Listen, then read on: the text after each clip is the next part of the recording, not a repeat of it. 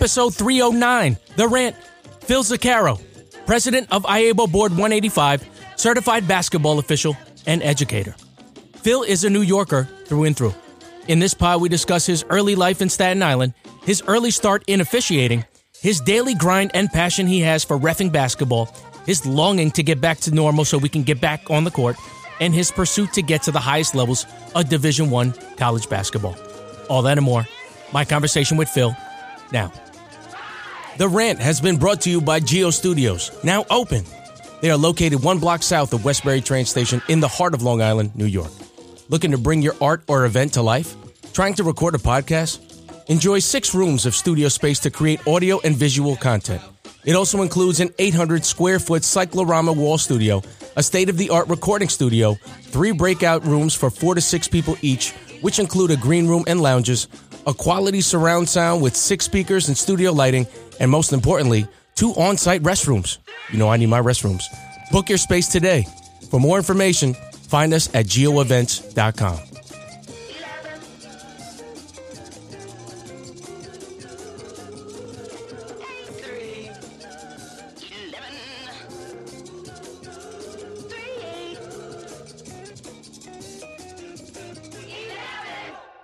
The Rant has been brought to you by The Irrefutable Magazine. Co-editor in design Kevin Sparrick and co-editor at large Ralph Fernolis decided to combine both of their talents in writing and illustrations to bring to you a new online experience from an official's perspective. They both ref, but it's deeper than officiating. They create art for all time. Do you think your brand would be a good fit for the Irrefutable Magazine audience? Want to advertise with us? Visit us at theirrefutable.com slash sponsors for more information. We are the Irrefutable.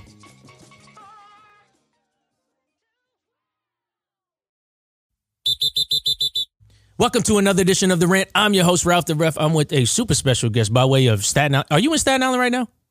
In, yep, in Staten Island. Love that place, man. But uh, uh, basketball official in New York City. You also do college, correct? Yes. Yes, you do. Division three. Awesome. And also, you're uh, a longtime educator, Mr. Philip Zuccaro. How are you, my friend?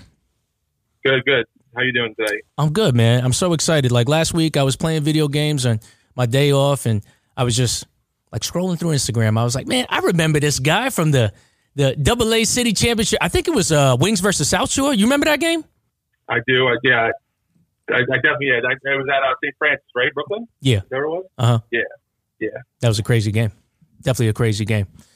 When did you catch wind of uh, referee rant? I actually, I think I've been following you for like the last, like maybe it's been a while now. I can't put my finger on it, but um, just you know, looking at the content you put out, other referees. Uh, one of my one of my good buddy fellow officials, uh, Carlos Martinez. He's uh big on Instagram, so I was following him, and, mm. and I think I win the page through him. Shout out to the president of board 119, Carlos Martinez. That's my man. Right. So we also talked off air uh, when we were just you know trying to figure out when we are going to schedule this. You said that you missed officiating. Uh, any word on your end about just PSAL, Catholic League, anything in the city? Because there just doesn't seem any uh, movement, and it's really weird now because I would have never thought that Long Island would have the infrastructure to be like, we're going to play games and we're going to do it as safe as possible. I never would have thought that it would be an advantage that the leagues are smaller out here and that we have the green light as opposed to the city, which is still in limbo. Yeah, so um, I, I know we haven't spoke about this, but I'm actually the president of my board of 185 wow. in Island.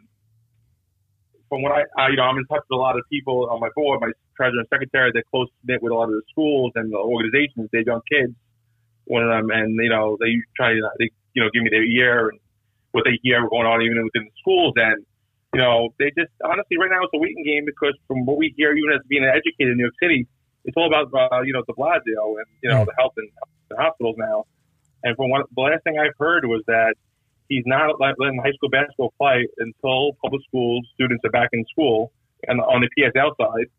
So that's not even an option. And the other only option is they're saying that the Catholics they were supposed to hear something by February first, and they're still waiting on it. So he hasn't come out with anything. It was supposed to be two weeks after February first. After that, and then still nothing. So he's just uh, staying dormant, I guess you could say. Wow, with his decision. Yeah, and I was also thinking that I know that PSAL just got a mandate saying that they got to get their certifications correct, and you know I just was putting two and two together, and I'm also a multi-sport official. I do baseball. I'm assuming right. those are for more of the spring sports and not so much basketball because I don't know. You tell me, Phil, from your vantage point, don't you think it's like we're so behind the eight ball? We're taping this on February 22nd. It just does. I mean, at this moment in time, we would be, you know, deep into championships and and you know, city state championships and feder- starting to worry about federations. Don't you think it's too late in the game now? You know, I, I think it might be, and I, I, honestly hope it isn't just for the, the seniors and the, you know the kids in high school who wanted to have a season. You know, you heard about a lot of kids. They jumped ship. They went to Jersey. They went to prep schools, or, they, or you know, out of New York to play, and you can't blame them. But you know, I hope the kids that stayed or, or didn't have you know the, the ability, the, the finance, you know, financially able to leave the, the city, or you know, have families able to do that for them, and you know, go play. And these poor kids out here not even having a season. You know, it's it's it's tough. It's tough. It really is tough. It's about the kids now, honestly. Yeah, I, I don't even know. Like, I mean, we're all affected, right? There's just like no, there's no equality in this. Everyone is. It's like being old, old age. Like everyone is going through this thing. But I did want to ask you about. You know, now we're dealing with this for a whole year now, and it's like I said, it's it's a weird time because we're super frustrated. We're kind of just trying to get on with it. I feel like everyone is kind of wearing masks now because we're just like so used to it. Maybe because it's cold, but I want to go back to you know last March. You know the time when when everything started. First, I want to ask you how how are you holding up during this whole coronavirus? How how was your family holding up with the coronavirus? And going back to March, I don't know if you were still doing basketball games, but when was the moment that you took all of this like really serious?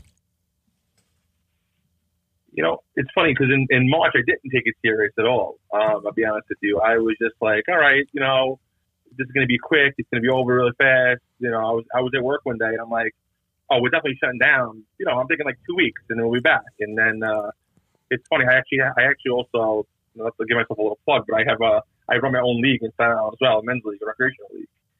And I just took it over to a partner of mine. I, was one of the, I took it over to a partner because the guy retired and I actually got through one. Didn't even get through one full season of the league. Damn.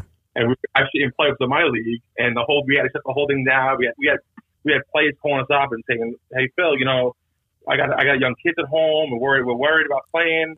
And we literally shut down on. We had a we we played Monday, and we had Wednesday, Thursday, and we had the following Wednesday, Thursday for, for semis and finals, mm-hmm. and we still didn't play it yet. And I still to this day have players texting me, "Hey Phil, when are we playing? Hey Phil, when are we playing?" like, and I want to be, and I want to be like, hey guys, you watch the news? you know, like, yeah. bro, because I don't, we don't have any control over that. Obviously, but there's no gym in their right mind that's going to give you, let you play in there. You know, you think about lawsuits and issues, and you know, obviously fines. And I'm like, guys, trust me. I go, I told, my, I actually literally before I got the phone call, you, a player literally asked me, when are we playing? And I said, dude, when we play, I might cry. I go, so, and I go, and I'm repping every game. Like I was just, I'm joking about that, but I really might cry. Oh, but man. to answer, go back to your question, I, honestly, I, it didn't really hit me until like, you know, it started March, April, May. It was like June towards the end of the school year, you know, being a teacher. And I'm sitting there, I'm like, you know, my, my wife and I have a four year old son. And I'm like, this is great all the time we're spending together.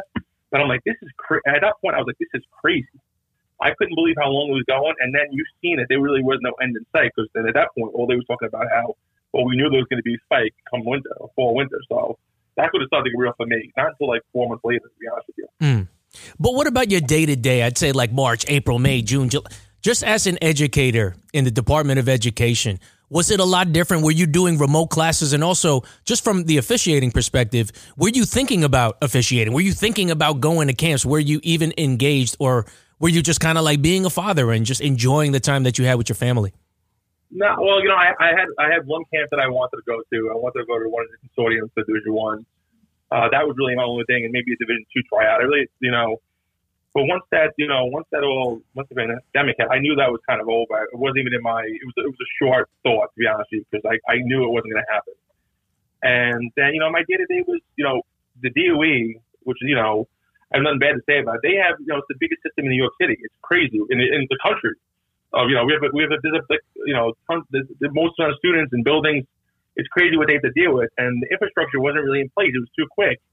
So we would we teaching remote, but you know, it was if I was teaching, if I was on the computer for an hour a day, maybe meeting with kids, you know, who needed really help, you know, one to one, or you know, a small group. That really was it. It was really everything was online. We would set up classes, set up stuff for them, and we just consistently grading. You didn't have the rapport that you would have with your administration, you know, the camaraderie your teachers. You lost out on all that in your everyday life, and it really like it was. You know, you could you could actually use the word depressing. Honestly, the the job became depressing. I'm sure everyone felt the same way, but all I went back to is like, you know what, my family's healthy, we're safe, and I have a job. So I couldn't be. I, I kept on saying to myself, "There's someone out there worse than me." So how could I be really that upset? You know? Yeah. The least common denominator has always been just like the simplicity of it all, right? So when you kind of just think about all the beats of what we've been through, it's just like, man, I'm just happy to see my boy, man. You know, I'm just so happy that I get to just like share a meal with somebody or go to your favorite restaurant. I mean, I remember in the beginning when we found out there was a Chinese restaurant open, we were like, yo, there's a Chinese restaurant open. We were so amped up because it just was weird. But, you know, now a year's time, just on the officiating side, I believe that you you started to miss it, right? Like when was that moment where you're like, you know what, I'm itching to get back on the court, and it's probably because when when Cuomo said high risk sports are going to be play, I don't know how you were feeling, especially in the city, because I was like, okay, well, it's got to open up and it's going to be imminent. Did you think differently because of the high risk sports got uplifted by Cuomo? No, you know, you know what? to be honest with you, I, I'm I almost I think the year off almost was a blessing. Like I said I've been doing this since I'm 21. I'm doing 17 years, and it's, and I really do miss it a lot.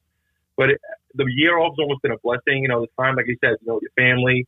I was never home for. I never home for dinner. Mm. Never home for you know, like even just my regular my regular schedule would have been if you know during a regular week or no during a week of basketball would I would do say two PSL games during the week, two Catholic leagues during the week, and two college games during the week on a, on a normal schedule for me between junior colleges, Division threes, PSL, and the Catholic. If I had one day off a week, it was amazing. Plus, I ran my own men's league. You know, like my my my family time would be literally going from home, grab my bag, run to a gym. If it was a PSL game, I actually was a blessing because I got home around like six thirty seven, where I could spend you know have like a late dinner with my wife and kid, and and then I was you know on the couch. I was I was shot, you know, because working you know working basketball. So. Mm-hmm. It was kind of a blessing to me, to be honest with you. And, you know, the itch to get back is kind of like starting now, to be honest with you. Because this season is like, to me, it was crazy with masks and testing and you know, if you want to colleges, you know, you got to you got to get a test every week, once a week, and it's just like it's like you. It's it's it's. I love the sport. I love the game, and I miss being on the court, especially with the guys and the fellow officials, and going to grab a beer after a game is one of my favorite things to do. Just talk about uh, talk about our games, talk about our lives. And I miss that. I miss that more than anything. But do I really want to do it now with everything going on? You know, I still watch some film. I watch tape. You know, I, I there's, there's apps called and stuff like that. And I I stay involved like that. But in terms of like, I want I want to rep when repping is really back. Yeah, yeah. It's, it's not really fun with the mask. I'll tell you that much. I was even thinking about today during the time. I'm like, man, I, I'm so excited to go outside and just take my mask off so I can breathe because, dude, it is it is it's weird. It's very weird. And the game that I was on today was like stream live and it was like all over long. It was one of the top girls teams in, in high school ball in Long Island they were like, "Oh, you're on TV. You have to wear a mask." Not that I wasn't not going to wear a mask, but there was this girl that was kind of like trying to put it kind of clandestinely down, and she got caught by the administrator, and she was like, "If she goes, if she does that again, then we got to pull her off. She can't play anymore." And he was being dead serious, and it was, you know, just a different world. But you know, this whole time, this whole year, you've got a lot of time to reflect. You've had a lot of time to not be on the court. You've had a lot of time to just gather your thoughts and give you some perspective and try to figure out you know, how much refing means, how much life means. What do you think you learned about yourself during this whole time?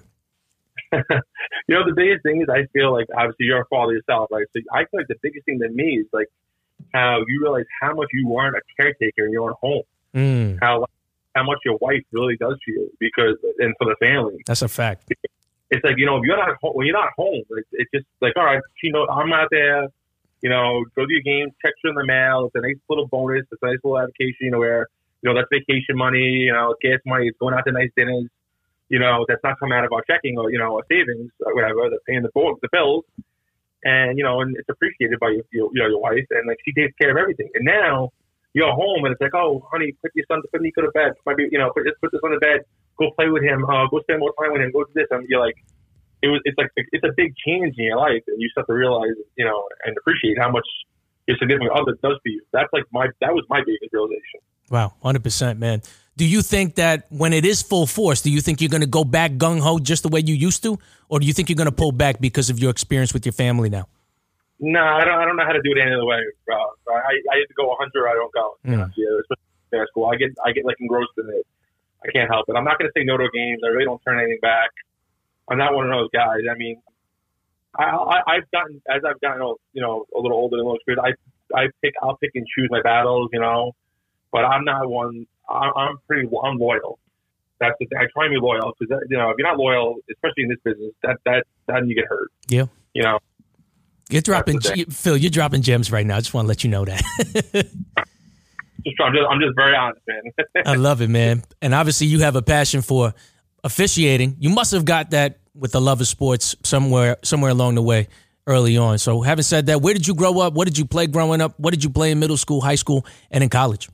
Yeah, so you know, to be honestly, like my, my father was very sports sports orientated, and like I'd be honest, I was like a brat. I was like, ah, you know, I don't need to do this. I was I was always athletic, always smart, so I was always like, it'll come to me. I didn't, you know, I didn't have the work ethic as I was younger, but as I got into it, I played ball, you know, CYO. I didn't start playing CYO until like sixth grade. My first time I played basketball.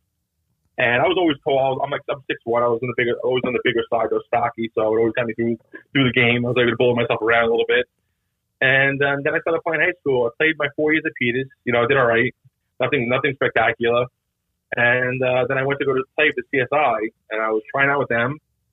And I was playing a little bit, but I was like, school was crazy because like I did so well in high school. Everything, like I was saying, everything came easy. And college was a whole other world. And uh, you, you really, you don't, you have to like teach yourself how to study. And I was like, I was bombing some class. I was like, what am I doing right now? And I needed, I needed a job. So I was literally a paper boy while I was going to school. And then I seen the paper, like CYO rep. And I was like, I'm like, oh, I love basketball. Why not try this? Literally one day, I stopped. I, I stopped. I, I left. I left the team. I played like two minutes CSI, not even. And I went. And I tried. I went into the class, and next thing you know, I was repping. I mean, I did three years of CYO. I did my. Then I took this IAABO test. What's it called? I'm doing it now 17 years, seven, nine years in colleges, and 17 years in total. It's just, I never stopped. I never stopped. You know. That's crazy. And now you're the president. Oh yeah, I've been on the board. I've been on the executive board for like I'd say about six years already, seven years already. I, I went from member of large. I did, I did four years as a member of large, and then I was the vice president for two years, and then the president Mm. years. We do it a little. It's a little different out there. I know other boards usually say it could be a one year term.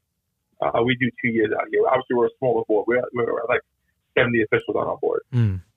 I do want to go back to that part where you were playing. I think for people across the country, around the world, I think it'd be interesting to for you to explain what's what basketball is like in Staten Island. What is it like there?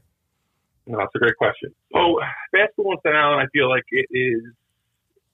Uh, it's like the old boys club, you know, for the lack of a better word. I, I, I mean, it's the best way I can explain it. You know, it's the best way to say it, it's someone's father knows somebody at high school, and those like you know, if they got 16 kids in there, 14 of those 16 they were they were already on those teams in terms of the Catholic schools and and, and on Staten Island. And then you were, and I know there were kids that were extremely talented that made the teams as well. Don't get me wrong. Some of them were great, but it was a lot of who you knew. That's how Staten Island is. And then when you get to the games and you talk about Staten Island, it's just like, it's a smaller island. So the games are, people are at the games, you know.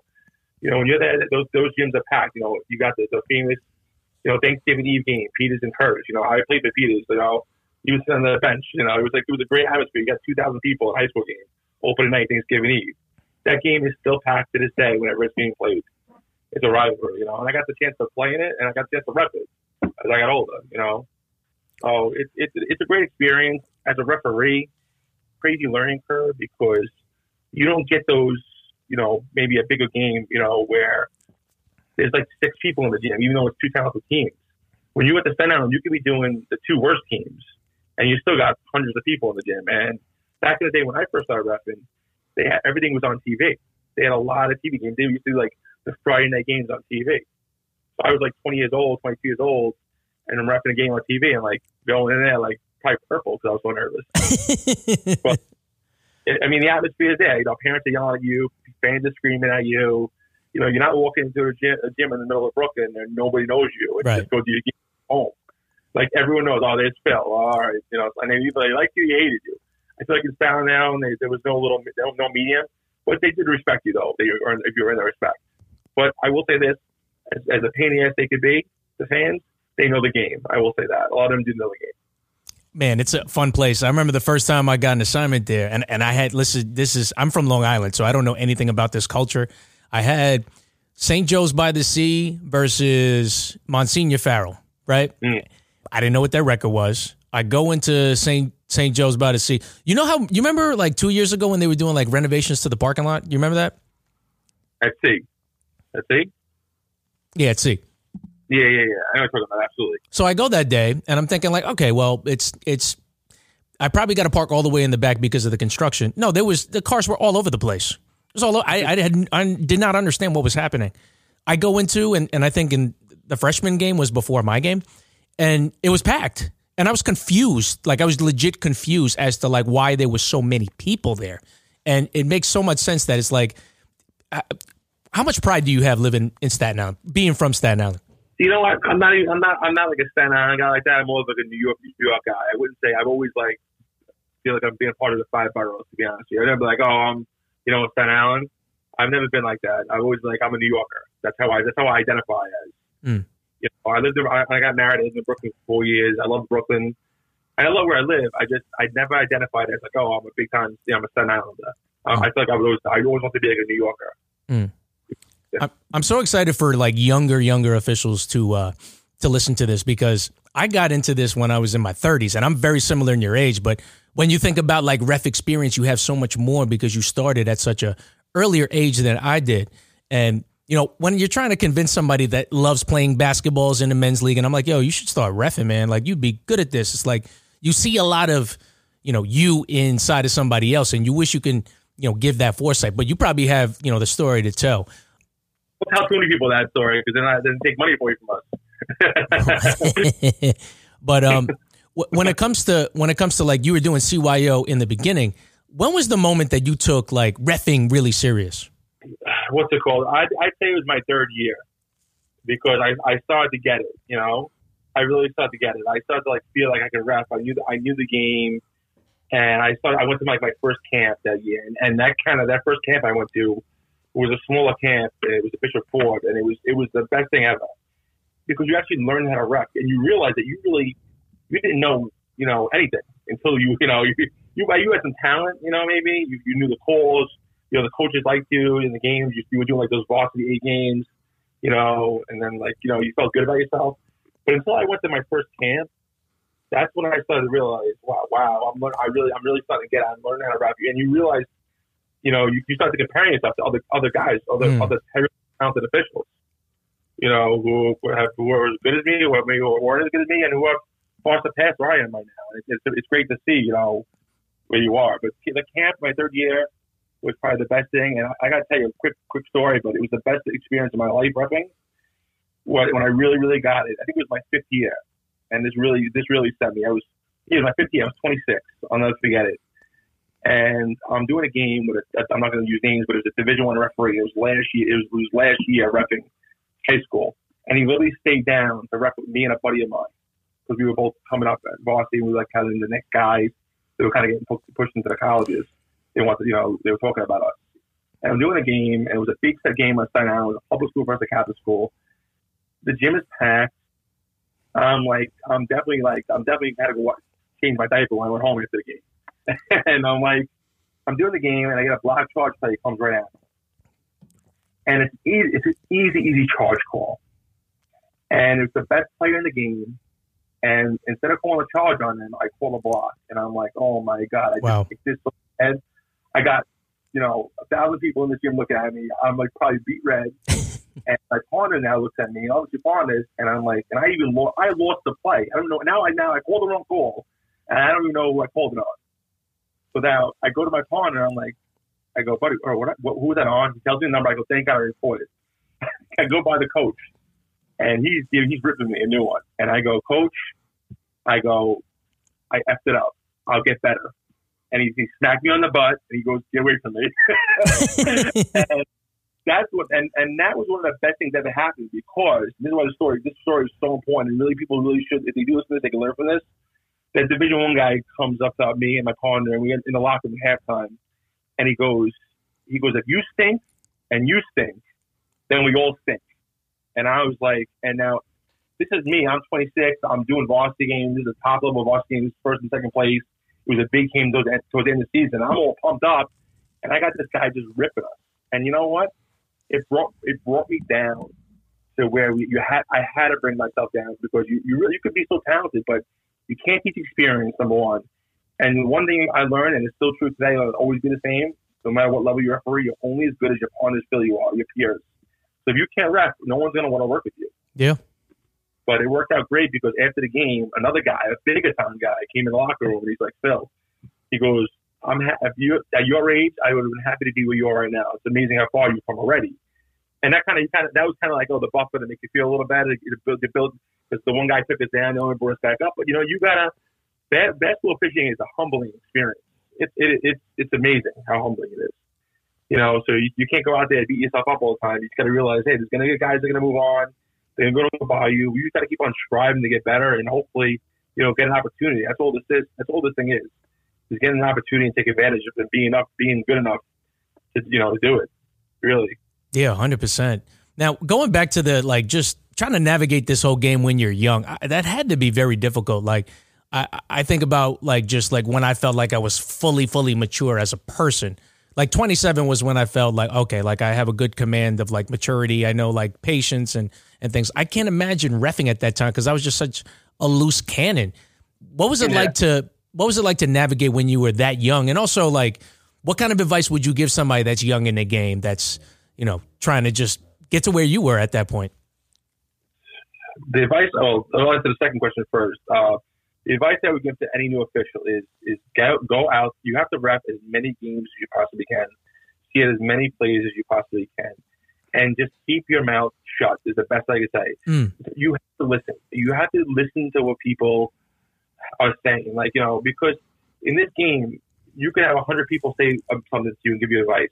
You don't have to take a hundred things with you. You could take ten because you thought those were good, and those other ninety was they they were. I don't like what you had to say but you don't have to even say anything. Just take what people give you, learn from experience.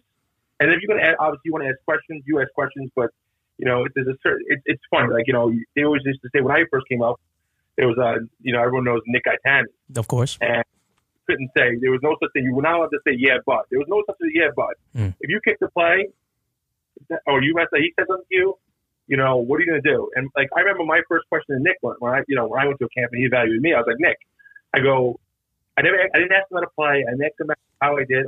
Then was, you know, wh- where do you see me? When do you think I get to that next level, to that college level? When am I going to be there? And literally, he told me a year to two, and in two, I I made it to the colleges. So these guys, man, they they know what they're talking about. These guys, are, they, you know, that made it, they're up there. You know, if you're a good person, they're going to look out for you. So if you're, you know, that's and they're going to lie to you. So that's the best advice. You know, listen to the people you know, be a good person because if you're not a good person, no one's going to want to be work with you. Yeah. And then, and then take people's advice and, and learn from it. And just because I always say this, I mean, I, I, I I've been on the court with guys that I know I'm a lot better than, but their experience level, you can't teach that. And you see, and you see some of the stuff you, they do, you're like, wow, that was great. The way they handle the coach, the way they handle the player. That, that I might, my play form might be superior, but they just the things they do, you're like, wow, you know what? That's something I got to do. Because mm-hmm. you always think something, you know. And even when they kick, they, you rip up guys who aren't good, new guys. You're like, hey, that's something I'm not going to do. So that wasn't good. And that's what I've learned as I've gotten older. But like you said, like you were saying, to your point, when you're younger, you're like loose handle. I remember when I first started thinking I was good, I was just teeing up coaches all over the place. I was like, I was like, this guy should respect me. But respect is definitely earned. It's not, it's not like bought with a technical foul. To be honest. And that's something I learned pretty quick because that changes the whole outlook in terms of that relationship between coach and official. So Nick wasn't off with what he just said to you when he said you're you're, you're a two off. That's crazy. Great guy. Man. He was really he really was. He was awesome. Wow, shout out to Nick, man. But I also wanted you to have the opportunity to shout out any mentors other than Nick that paved the way for you. And how do you think all of those mentors that you've had shaped the way you've helped people after you? You know, you know what? I talk about. I, I'll go back to Able really quick. That's one of the best things about you know being an Able member is that a lot of you know you look forward to the, you look up to the guys and even CBOA college, you look up to the guys that are above you, and those guys are around. You always reach out and talk to them, and it's so important. But so just to mention a couple of guys that really helped me out were um, Andrew Myra when I first started coming up. He's a big time, he's a big D1 guy. Uh, Dave Fernandez, great friend and probably my, my biggest mentor. And even though the, the guys like from Staten Island I looked up to, like, like Gary Prager, who was a huge big time Big East official, and these guys are just amazing. I still look to them all the time, think about them.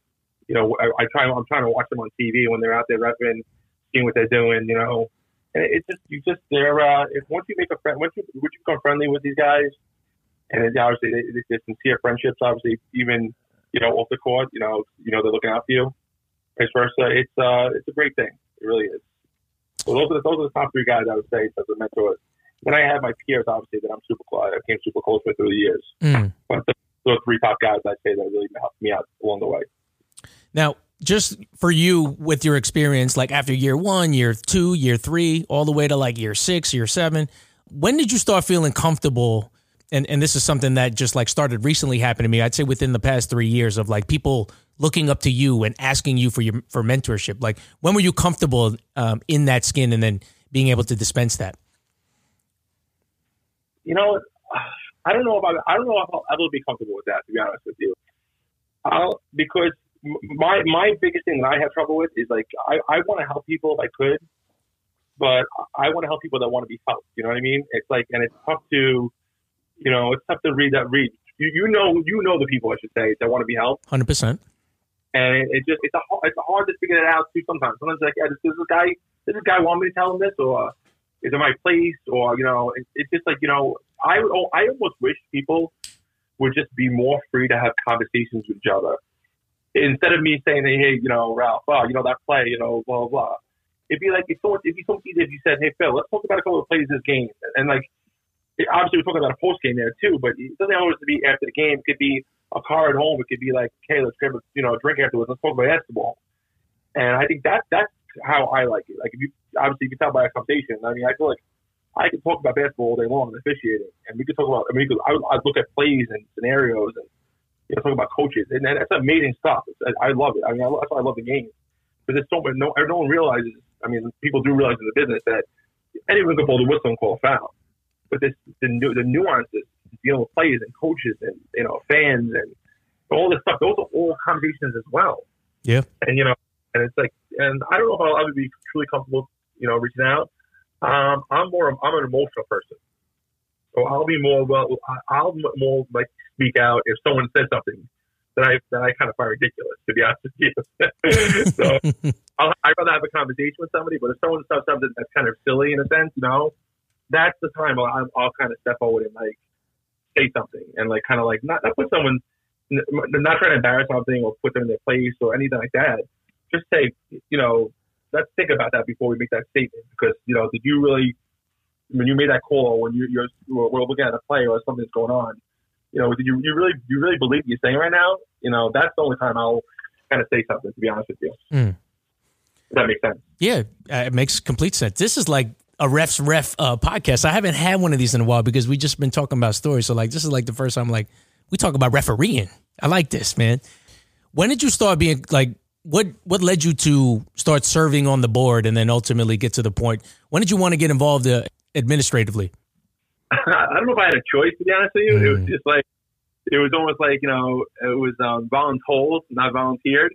It was like you were you were the young guy, you were coming up, you know, you wanted to be a college draft, you know, get involved with the board, you know, see what see the learn the ins and outs, you know, learn, you know, and you know, and I, I mean, I always wanted to be part of it. You know, I'm, I'm like I'm I'm a people person. You know, I want to be involved. I want to. I, I try to be everyone's friend if I possibly could.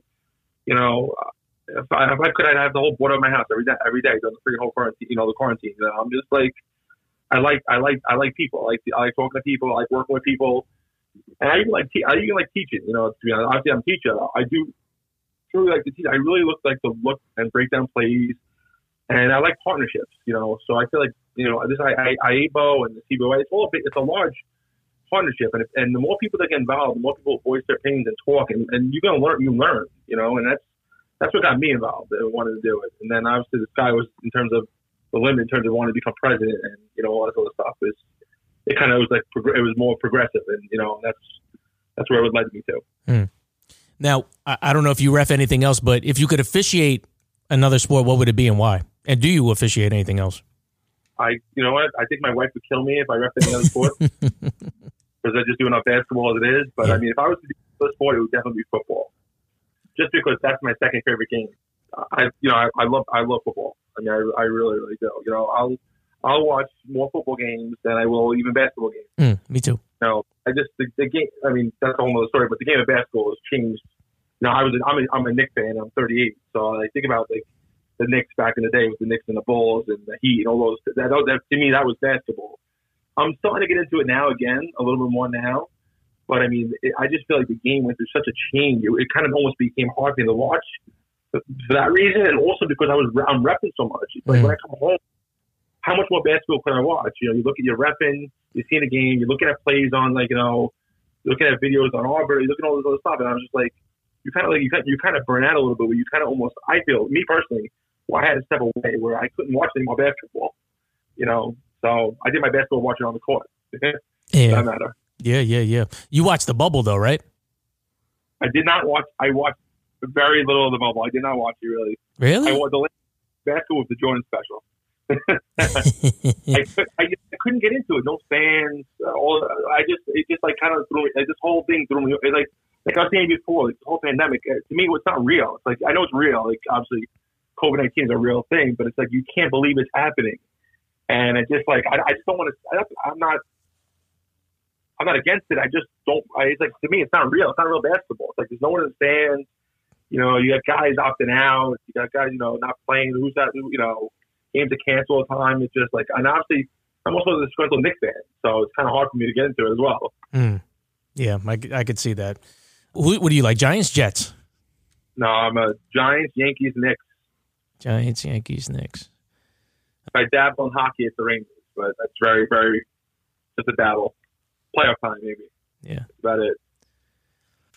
After everything you said, what do you think of the attributes? What do you think it took to get to where you are at this moment in time as an educator and as a basketball official? You know, resilience is a word I would say. You know, hard work and being very resilient because it's it's a it's a tough mental it's a tough mental game. It really is, and it's it's it's you know it's it's the only job where you know every you think about it, every single player out there there could be something right. You're on the court for you know 40 minutes, 30 you know 32 minutes, whatever the case may be, whatever game you're doing. And there's something going on every time, and you're and you're only as good as your last call. So that's always in your head. You know, you're dealing with you know partners that you work with. Some guys you might like, some guys you don't like. That's another thing you're grappling with. You're grappling with supervisors. Did I get the, did I get the amount of games that I want to get? Did I get the best games that I want to get? Did I get all the playoff games that I want? Oh well, am I better than this guy? Am I better than that guy? Where should I be? Oh, how did this guy move on and I didn't get moved on? So you you are you're consistently like having a mental game. Am I am I in shape? Am I am I am I, am I fit enough? Is my look is my look right? You know, did I did I make the right enough connections? So it's there's so much involved. It's such a mental game, and I just feel like the biggest thing I tell myself is is don't give up. You know, there's no time where it's, it's too late or too soon for that matter. I, I just tell anyone that's, that's in this and really really loves it because you have to really love this because you're going to rep if you're repping high school and the, the Drew College and Division three, and, not, and you're not a Division one official where you're making thousands of dollars. You know, the money is nice, but it's not life changing, and the time away from your family because you're constantly repping could be life changing. You know, mm-hmm. for for someone in your family. And I just feel so you really have to have if you have to have a passion. And I just you know, and I just think about the players. You know, think about those coaches. Those coaches, you know, that could be their job if they keep on losing. You know, especially get the college level you know, those players, that could be their last game or the only, time they got on the court. So I just try and put that in perspective. You know, think about myself. What am I doing for myself? How am I improving year in, year out? How am I, am I staying in shape so I'm able to do my job correctly? You know, do I, you know, because it just there's so many things involved that when someone says, "Oh, like you said before, you know, tell guys let's get involved, let's rep this special men's leagues and stop playing," right? Yeah, that's great, but but they they don't know the first thing about really what it is to be an official and you know what it really takes mm. to go out there today and get better and you know and the, and like you said and, and like I was saying before the best compliment you can get you can get and I feel like what keeps your head in it is from your peers like you know you, know, you get that referee especially a guy above you and he says you know Phil you kick you you killed that game today you didn't miss anything and even your no calls were good and it's not from your your mom your dad you know it's like yeah. it's from that you know it's moved on you know and, uh, and you're like that's something you you know that you put in your you know your memory bank you don't let go of. And and like I said, that the story I told you before about you know the guy you know about those super, uh, Division One referee telling me, you know, if you stink, we all stink. and you gotta say, you know, you you know where you came from, where you're going, and where you want to be, right? And and it's all a mental game, and you and you just can't give anyone any reason not to make help you move forward or, or progress. Mm. Like I said, if you're in shape, you know, you're that's a knock against you. One of the first things I was ever told, you know, if you could be the best referee, if you're out of shape, they're gonna look at you and say they're gonna walk right by. They're not even gonna sit in your court and give you an opportunity. So the best thing I can say, give yourself opportunities. You know, keep yourself physically fit and keep yourself men- and mental mentally fit is probably the most important in the world. You know, just keep on striving to be better. That's, I mean, that's all you can do. And it's, it's a very, very, very hard job. You know, I, I, wouldn't wish anyone, but I love it. Me too, man. Me too. I made a whole website about it. What do you think it's going to take to get to where you want to go, and ultimately, where do you want to go as a basketball official? Um, well, my like I said, there's no time limit, but I, I am 38, so I figured I got my window is shrinking, but I would still love to make it to Division One at some level. And uh, like I said, you know the you know the top levels, Big East and ACC and all those things. Is, I mean, those are dream and those are dreams anyway. And you're talking about probably the top, you know, maybe three percent get there, not even two percent, whatever. But I mean, if I if I can make it to the Northeast Conference at one point, my career, the Ivy, the Patriot, and you know, once I get there, then I and if I do well, hey, listen, I would strive to go great. I would strive to go further. Don't get me wrong. You got to take it one step at a time. Like you know, obviously, as a baby, you crawl before you walk. So if I can make it to that level, you know, I'd be very happy. You know, I'm not one of those guys that says, you know, I want to be the best high school ref I could be, or the best Division three ref, or junior college ref I could be. I just feel like then you limit yourself by saying that, and some people are happy with that, and that's great. But you got you need guys to cover those games and you and that enjoy it. But I, I feel like if I if I set that to myself or put a limit to myself, that'll kind of restrict me, and that'll obviously then I won't be able to reach my goals. So that that answers answer that question. Yes, it does, man. And if you can, I, I, think about all the experience that you've had, and that turned up place that that's called Staten Island. I can't believe you lived there and and ref out there. If you can, if you describe the most stickiest situation that you've ever had as a basketball official. You know, pretty. I've been pretty. I've been able to pretty stay pretty quiet under the radar for the most part. I've given some technical fouls, nothing serious. I, I haven't, I never had like a crazy blowout game where you know it went. Oh, you know what, Rob? I just thought about something. Okay, I did. I did. I had a playoff game a couple of years ago at Curtis, and it was it was for the it was in the city, and it, it was fun. I think it was, and, and actually, I don't think even think it was a varsity game. I think the supervisor of the JV had asked me to do a favor and I went there to do the game. The actually it wound up being a brawl. We actually the fans came on. We actually had to clear the court, and uh, we wound up running upstairs. There was another ref. They, they cleared the court, and then we wound up uh, postponing the game actually. Wow. Because oh, there was the fans. The fans were actually fighting with each other, other from the schools, and then they wound up spoiling onto the court, and they started coming after the referees. And it was funny. So you put yourself in a situation where you know you think nothing was going to happen. It wasn't even a game at your level, you were actually helping Adam Steiner. uh, it, went, it went actually crazy. That was probably the, the most uh, stickiest situation. I, I tell you one time, a school. I'll tell you. I, I won't say the school of the coach, but I, I, I ejected a coach in Brooklyn during the playoffs, the PSAL, and uh, play uh, the the boroughs, the boroughs. And the uh, police officer came up to me. He's like, "I'm gonna walk you to your car." it was it was it was a great it was actually probably one of the best technical foul ejections in my, my career. I'll be honest. I will say that I'll give myself props for that one. I had a million referees call me after the game, and they said, "Of course, uh, you know, it's not hard to figure see them, you know, you know, like me on the PSL game. They, they, they knew who it was. the phone was ringing, and like, yeah, it was me. It was me. Wow. so uh, those might be the two things, but I feel like it, I like it's a rite of passage, right? You know, that's what happens wrong. Yeah, listen, it's all about. I, I was telling somebody the other day, like it was a basketball player because they were like getting at the refs, and I had the varsity game after, and he was talking to me, and he was like, "Yo, why? Like, I don't understand, like, why he ain't getting better." I'm like, "Yo, just like you said earlier on, like you just have to do games. Like it, it's repetition. It's nothing. I I tell it's like the secret. So when I tell people like when we practice refereeing, it's not the same thing as like playing basketball. Basketball, you can like dribble the ball, you could shoot. Like you could shoot by yourself, right? It's like it's just hard to practice refereeing like by yourself, right? And like all you do is like mental things. You feel me? Yeah, yeah. Listen, I talk to myself all game long when I'm repping. It's all like I said, it's all mental. Yeah. I mean, when you first learn, learn, you look in the mirror, you, you, you make your signals, your calls. I mean, I'm still doing that now. But like you're watching other people's mechanics, obviously, which we didn't address which, in terms of basketball, but that's a huge part too. Mm. But yeah, you're right. If you're not, you're not out there repping, you ain't getting better. Hundred percent. Yeah. Yeah, it's hard hard to uh, get good if there's no games going on. But out of your whole career, your whole time refereeing, if you could pinpoint one moment that was your best, what do you think is your best moment thus far as a basketball official? Uh, well, the best moment was definitely when I got uh, into the in, into the colleges. When I got when I, I when I went to the uh, tryout for the CBOA when I was 20, I was 29, and I got pulled over the side by the supervisor and said, "Phil, I'm taking you this year." That was a big that was a big accomplishment for me. That and I will actually set up the PSAL when I ref the uh, the state the federation final Mm. representing the PSAL. That was a great game. That was Wings uh, Wings against Christ the King, and it was um, two great plays. The one player that he went to Georgetown, I can't get his name right now, seven footer. Christ the King had a squad, and uh, Wings Wings beat them up there like like like a couple points. It was a great game. And I had, we had a great crew.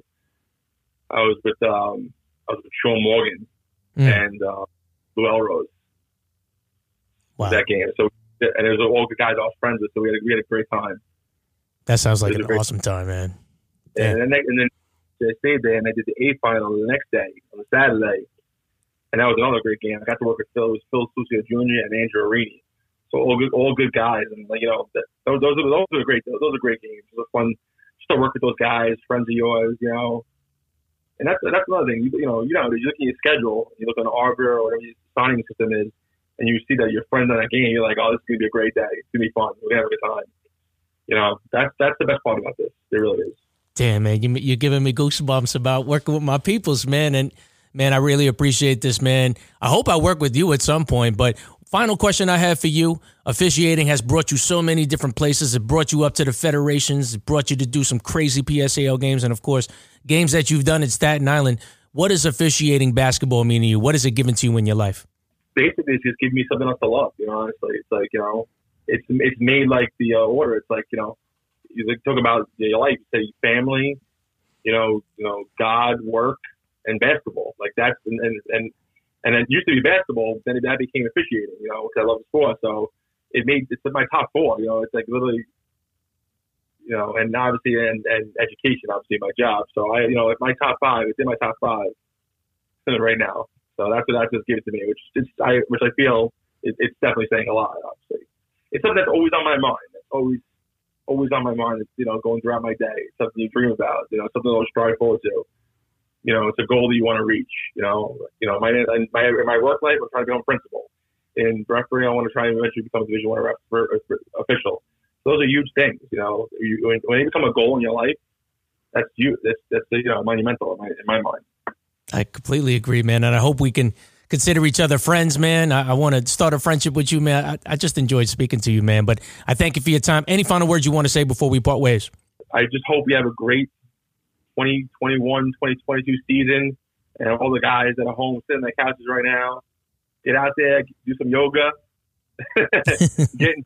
We can have a great season next year because I, I can't wait for this to come back and you know get out there again, have some fun.